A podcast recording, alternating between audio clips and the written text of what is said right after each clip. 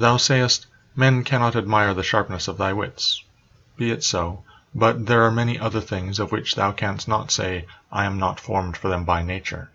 Show those qualities then which are altogether in thy power sincerity, gravity, endurance of labor, aversion to pleasure, contentment with thy portion and with few things, benevolence, frankness, no love of superfluity, freedom from trifling magnanimity. Dost thou not see how many qualities thou art immediately able to exhibit, in which there is no excuse of natural incapacity and unfitness, and yet thou still remainest voluntarily below the mark? Or art thou compelled through being defectively furnished by nature to murmur, and to be stingy, and to flatter, and to find fault with thy poor body, and to try to please men, and to make great display, and to be so restless in thy mind?